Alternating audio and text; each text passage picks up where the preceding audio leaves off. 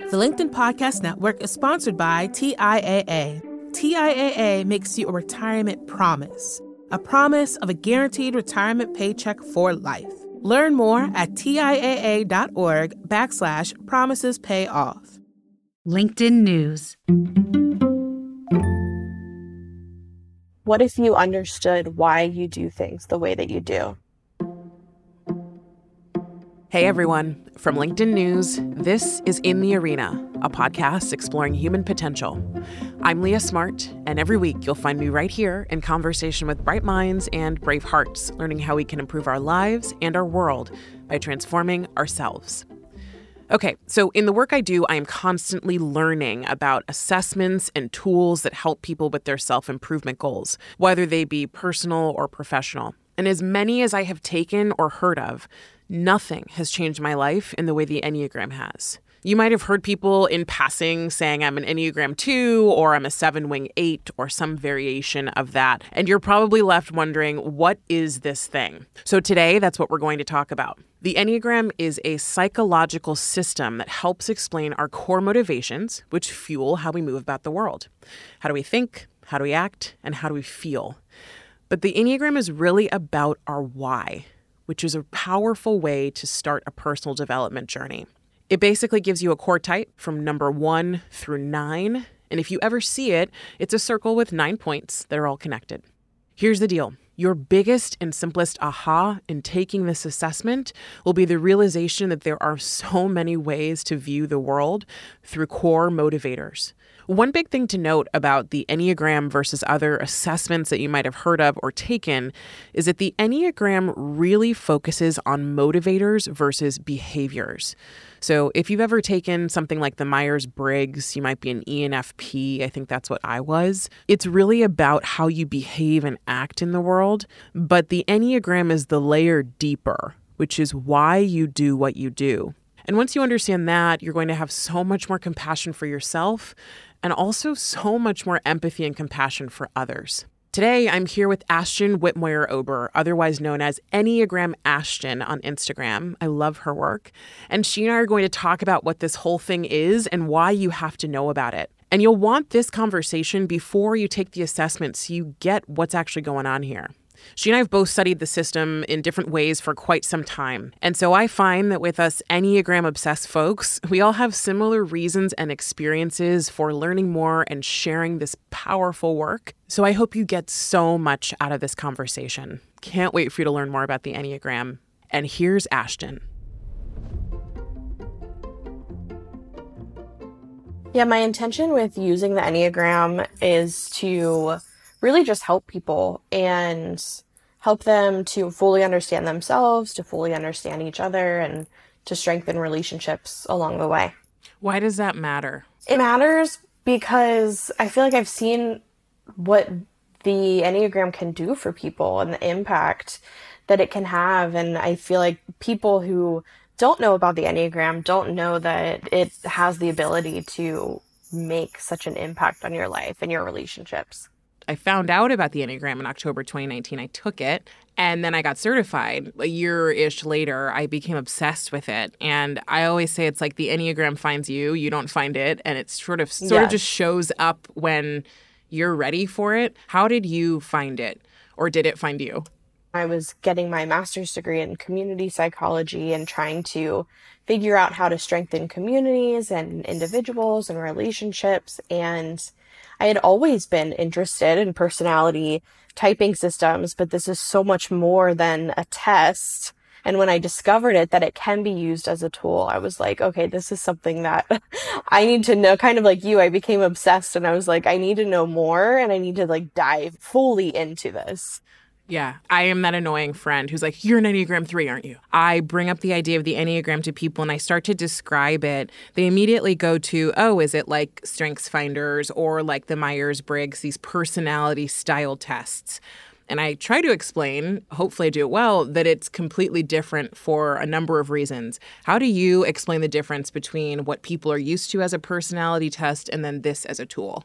I always say those are other typing systems, right? They might separate you into a specific type, like with Myers Briggs and ENFJ or an ISTP, like whatever. Similarly, the Enneagram is separating you into a type, but it's so much different than those other tests because those other tests are describing who you are, your behaviors, maybe the things that you like or dislike. Whereas the Enneagram is describing why. That's like the why behind why you do the things that you do, the motivations, your biggest fears, your biggest desires behind some of those behaviors. So they're very different, but that's also why the Enneagram can be used as a tool because if you understand what's motivating you to behave a certain way, then you can ultimately change maybe those behaviors that you might not like. Mm. So, do you use like a? I always use like silly examples to give people so they understand what I mean by motivation versus behavior. So, I'll say like, three people could be late for three different reasons. Like, do you have examples like that? What do you use? I always typically use conflict. Like three different people could dislike conflict and it's really the motivation behind why they dislike conflict that separates them based on Enneagram type versus the act of disliking conflict. So the tests that are like the Myers Briggs, the other personality typing tools do a lot to tell us our behavior. So, how am I going to show up in conflict? The Enneagram is why did I show up the way I showed up? Yeah. It's like the deeper layer. What's the value of knowing the motivation versus the behavior? Yeah, like I said before, it can help to not just explain maybe behaviors that you're doing, but behaviors that you might not understand that somebody else is doing. So, you know, let's take the workplace, for example. If you are working on a project or working on a team and you're like, why is that person doing things that way? And it's so different from how I would do it and it's driving me crazy you know, simply just having the knowledge of their Enneagram type could explain why they might do things a certain way. So it's not to be used as an excuse, but something to help explain some of those behaviors. I remember when I first learned it in the certification, the facilitator said the Enneagram is a system that shows you the box you've put yourself in and how to get out of it. So, for people listening, the Enneagram is a personality typing system, and there are nine types that we all embody. And so, I remember when I first took it, I'm a type seven. It was shocking to realize, like, oh, other people don't show up in the world like I do. Not everyone's like living for the experience and the fun and the adventure and the excitement and the optimism and the happy. Like, I was shocked. yeah. And it is a shocking experience. Yeah. yeah. I feel like, you know, people, even back from what you said about how the Enneagram finds you, it's often not like a comfortable thing of, like, oh yeah, this is me. You know, there are pain points that go along with each of the types as well. And almost like punches in the gut when you start to realize what your type is. Cause you're like, oh, if I'm doing things this way, what does that look like when people are realizing on their own that this is totally different from what they're doing, you know? So um, it definitely is a discovery piece in and of itself. You know, you're an Enneagram 2 and I'm a 7. And so I think about the idea that, like, if there are nine total types, uh, core types on the Enneagram, I was certified in core type plus subtype. There's the core type, which is like I call it the flavor of the ice cream, and the subtype is the sprinkles on top of that. And it, it helps you get clearer on who the person is and, and why they're showing up the way they are. But I could speak seven to you and you're speaking two. So you're interpreting what I'm saying or what I'm doing from your two perspective and vice versa, which means we can oftentimes be missing each other, even though we might have the same intention to, you know, have fun together or to do a project really well where we just, you know, figure out how to get to a location. We're speaking different languages right. and we're not understanding it. So I think that's really the power is understanding that like, oh, I talk 7, you talk 2 and here's what that could mean for where we could get in trouble in relationship to each other. Yeah. And in, and seven and two are a perfect example of what we were talking about, where behaviorally they can look very similar, especially when you talk about certain subtypes of each of them. But it always comes back to those motivations and what is motivating you is going to look different than what's motivating me. So you are type two, which is called the considerate helper or the helper. Talk to me about that. And I want to know what learning your type has helped you understand about yourself? the first thing I was going to say is like, wow, I can be really annoying. Um, but again, like, because there are times when learning about the Enneagram and diving into it that you're like, oh, I wish I wasn't this type. And that's a very normal feeling. Like, to listeners, I want you to just be gentle with yourself because there are times when you might be thinking, I wish that I wasn't this type, or I wish, you know, I could be a different type. But for me, I learned that really my sensitivity to things and to people and to emotions and to feelings and needs is almost like innate. And it's not something that I learned over time. I'm sure I learned how to navigate that, but it's something that I was kind of just born with understanding that people have needs I need to figure out how to fulfill those needs. And I want people to feel the same love and appreciation that I want to feel. So that sounds like a lovely type, right? Like we all need and would love a two in our lives. I have a couple of them. And you said there's also like the gut punch. What's the gut punch that you felt for the two, right? This person who comes into the world with a sensitivity and awareness of what we need and how to love and appreciate people sounds amazing. What's the downside? Right. The downside is like needing other people's approval, right? Is like the fact that twos need to feel needed and loved and wanted. And that can be exhausting sometimes, especially as you get older and people are busy and you're, you know, trying not to keep score of like, oh, I've done X, Y, and Z for these people. Like, why aren't they doing that in return? Obviously, you know, that's different. There are different levels of health within each type. But of course, there are always going to be downfalls or maybe some not so great things about the types. But learning that about yourself, right? Like I can look at my friends who aren't twos and not feel that way about, you know, I do these things for them. They don't do it for me in return because I'm like, they're not even thinking that way. And that doesn't mean that they love me less. It doesn't mean that they care about me less. It's just that their brain is literally not wired the same that mine is. Right. And that's okay. They love you different. Like, and that's kind of, yeah. Yeah, I remember when I learned about the two, as I said, I have two friends who are twos. They are the considerate helper. They love to help and support people. They are always there. And it was such a recognition for me to go, oh my God, they can feel resentment, right?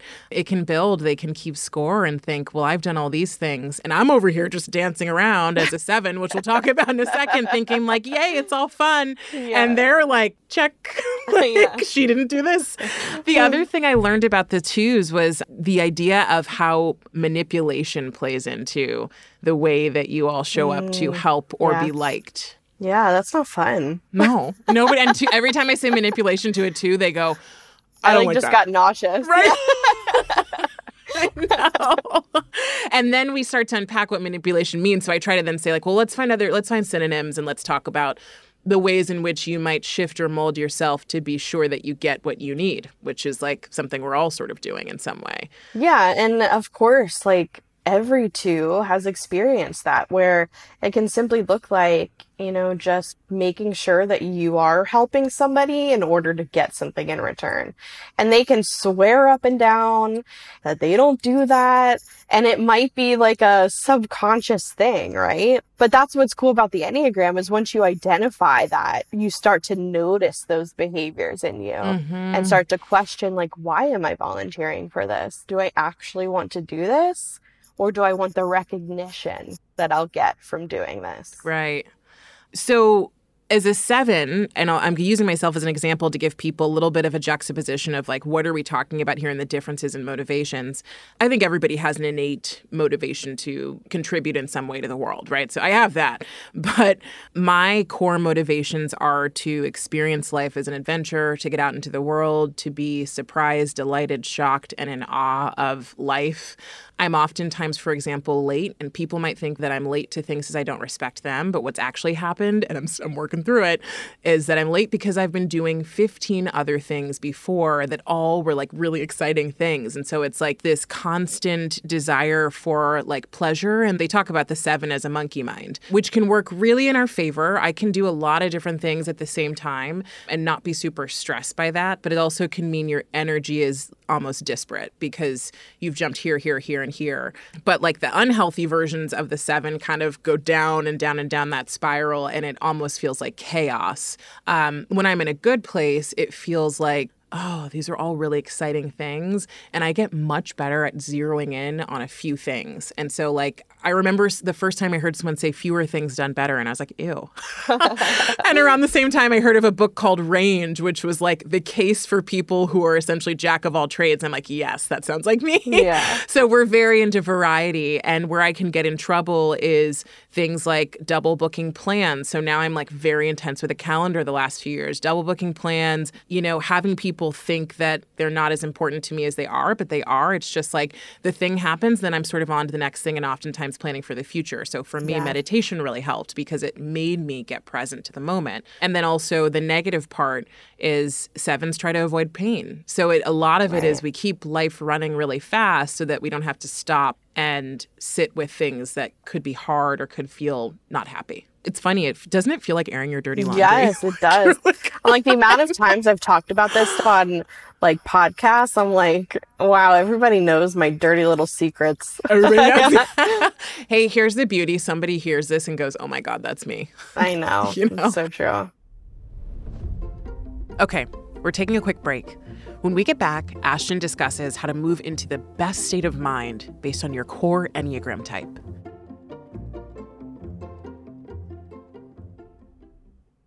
The LinkedIn Podcast Network is sponsored by TIAA. In the last 100 years, we've seen financial markets swing, new currencies come and go, decades of savings lost in days, all showing that a retirement plan without a guarantee, quite simply, isn't enough. So, more than a retirement plan, TIAA makes you a retirement promise.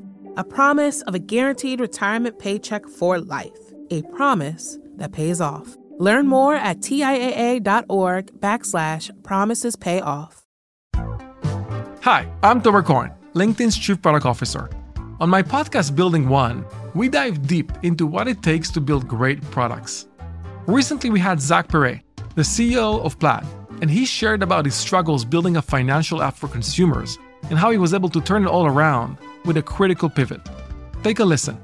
I personally couldn't resonate as much with the consumer set that we were trying to reach. I just didn't have that level of empathy. When we made the shift to building a B2B product, though, I was building the product that I wanted. My co founder and I were creating the product that we wanted ourselves, and we had so much empathy for what that product was. Such a great insight. You know, in that sense, we got lucky because we were, we were creating a thing for ourselves. And then the people that we were talking to also had the same problems we did. They were fintech developers. We'd been a fintech developer, uh, we'd been trying to build a fintech product for a year. And so we had such deep empathy. We had such a clear ability to. If you want to hear more of Zach Perret's story and the lessons that follow, listen and subscribe to my podcast, Building One. And we're back with Ashton Whitmoyer Ober, otherwise known as Enneagram Ashton. She's a writer, community psychologist, and certified Enneagram coach.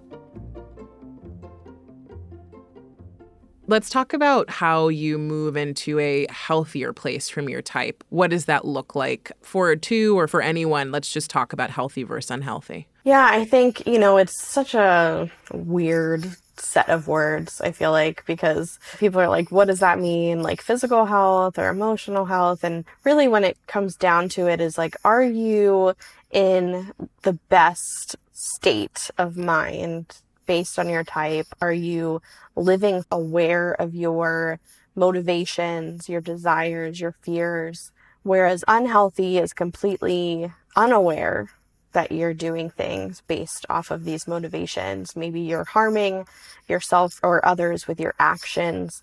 And then there are other things in between, right? Like healthy is one extreme, unhealthy is the other extreme. And then there are multiple levels in between where most of us fall, right?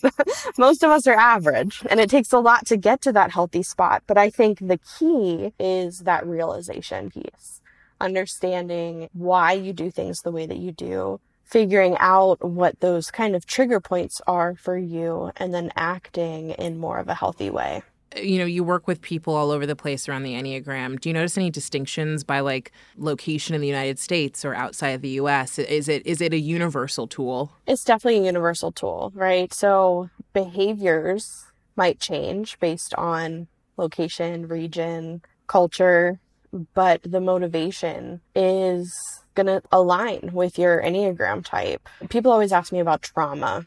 And I don't know if you get that question too. And can trauma come in and kind of shift your motivations for doing things? And maybe on the surface, right? And your behaviors are likely going to change based on trauma or life experiences. But you should be able to look back before the trauma or kind of peel back those coping mechanisms to get to your core motivation for doing things. Yeah, and I would also say like trauma is a part of many of our lives, like uh, differing scales. Right. But based on your Enneagram type, it all fits because the way out is essentially the same mm-hmm. for each type. Every number has a growth pattern and a number that you can use and sort of embody to grow. Yeah. It's really two sets of numbers. And so the Enneagram is a nine set system. What I love about it is when you first realize that there are eight other ways that people view the world, you're like, like, wait, what? and then you start to take note of the different motivators that the people around you have. And as you learn more about it, you recognize the pieces that you'd want to embody and you're like, ooh, I love that piece of that person. I am a seven who's grown up in a family of fives. You know, my mom and my brother are fives. They're wow. very different than 7s mm-hmm. And I never understood why I felt like we don't quite understand each other. But as soon as I gave him the Enneagram, I was like, oh my God.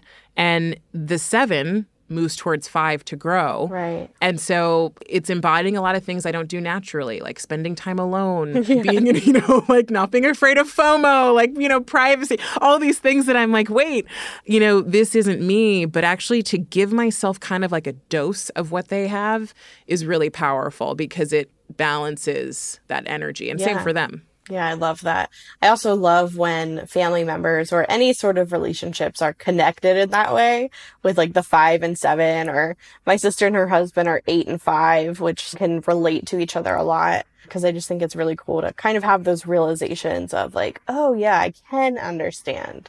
So you said you're born with it. And do you have a belief on whether or not the Enneagram comes from being born with it or if it's nature versus nurture, I should say? Yeah, I was always taught that the Enneagram was more nature and that your behaviors are what is part of nurture, right? So your motivation is something that you were born with, your fears, your desires. But then um, the behaviors that you choose to engage in throughout your life are based off of things that you've experienced that's often why you can look at family systems and see siblings growing up as two completely different types because even if they've had similar life experiences, similarly, my sister's an eight and I'm a two. So even though we're connected on the Enneagram, um, we're very different. I always think about like my parents' divorce growing up, how she responded to that life experience much different than I did. And obviously at that age, I didn't have the language of the Enneagram, but being able to look back on it now and look how she as an eight was protective of herself, of me, of our environment. And I was like, I just want everybody to love me and fulfill those needs. And so that's kind of how I like to explain life experiences is how growing up we might have different behaviors, but our motivations should align with who we were from birth. It's so interesting. I was talking to my brother not long ago about my parents' divorce, and they divorced amicably and live near each other today and were married for 20 years. But I remember when they told me it was going to happen, I wanted anything other than to be in that moment because it was a really sad moment. And a seven doesn't want the pain. And I'm like, this isn't fun. My brother, who's a five, probably had a much more inward experience than I did. We were talking about the difference in our experiences. And in my mind, I was like, when's it going to be good yeah. again? Versus for him, it's like, oh, yeah, this should happen. And I was like, what? Yeah. So it is interesting to think about like how we deal with this. You know, you wrote a book called The Enneagram for Relationships. When you think about the numbers, are there numbers that are best together when it comes to friendships and to relationships? This is probably the number one question I'm asked. I don't know if I would use best because what is cool about the Enneagram is it is a tool for understanding, right? How do we best get along or best connect based on our Enneagram types? but everybody wants to know what's the type for me Right. and like there are right but it's going to depend on what we talked about before with the levels of health if you have you know a two who's really unhealthy and then another type who's really healthy almost doesn't matter, it doesn't right? matter because Yeah. you know of that level of health so it really does depend on that as well as just using the enneagram to understand each other better to strengthen that relationship when I think about the Enneagram, I think of it as like centrifugal circles, right? It's like the work I do is about how we can be better for ourselves, so we can be better for each other, so we can be better for the world. And, and it is all compounding. So the Enneagram feels, and has been for me, and I'm sure it has been for you, a system that I can keep coming back to so that I can continue to improve as a human being on my own. It's a system that I can use to look at the people I love and go, oh, I understand the layer deeper, right? It, I can be conflict avoidant. I'm like, I do avoid a lot of conflict because I understand and I'm empathetic versus looking at a behavior and going, what's wrong with you, right? It's like, oh, I get why you do that. And then when I look around at the world, I'm like, wow, there are so many different people. And the Enneagram's just one way to type yourself. So we're not by any means saying you must use this, it's the only thing. But it is a way to understand and put a lens on that helps you see how people in the world are operating and sometimes why we are or aren't finding common ground. Yes. Yeah, absolutely. And that's why I love to use it in relationships specifically, any relationship, because we all need that. Like relationships are are important to us as human beings and we all need to be able to be on solid ground in that way. Yeah. So, Ashton, I'm going to have you answer these three statements for me. Speaking of uh, compounding effects, the first one is better humans are, Informed, better work is, connected, and a better world has. empathy. Love it. Thank you so much. Thank you for joining me. I cannot wait to share this. I'm so happy to be here and I love sharing Loved the Enneagram with you. anybody who will listen. I'm sure you feel the same way. That was Enneagram Ashton. You can find most of her work on Instagram. One big thing before we go I find that personality typing systems and assessments like the Enneagram are best used not to make excuses about how you behave, but to create compassion for yourself, others around you, and to grow out of that behavior. I remember when I first took it and realized that people saw the world in eight other ways. Like I said in the episode, I'm a seven. It sounds so simple, but how often do we think that people would be better if they just saw the world how we did? I had to realize that was kind of a flaw in thinking on my part. The best line I've ever heard about the Enneagram is that it's a tool to show you the box you've put yourself in and how to get yourself out of it. I hope you can use it for just that. If this conversation got you thinking about your personality type and how you interact with others, share it with someone else who might be looking for answers that maybe the Enneagram could help with. Also, help other people like you find our show by leaving us a rating before you go. Even better, write a one sentence review telling me about how you think the Enneagram can benefit you. And, as always, you can find me on LinkedIn writing about human potential and meaningful living. In the Arena is a production of LinkedIn News. The show is produced by Alexis Ramdow and Rafa Fariha. Asaf Gudron makes sure we sound good in the studio. Joe DeGiorgi mixed our show. Enrique Montalvo is the executive producer of LinkedIn Editorial Productions. Dave Pond is head of news production. Courtney Coop is head of LinkedIn Original Audio and Video. Dan Roth is the editor in chief of LinkedIn. And I'm Leah Smart. Thanks for coming with me, and I'll see you next week.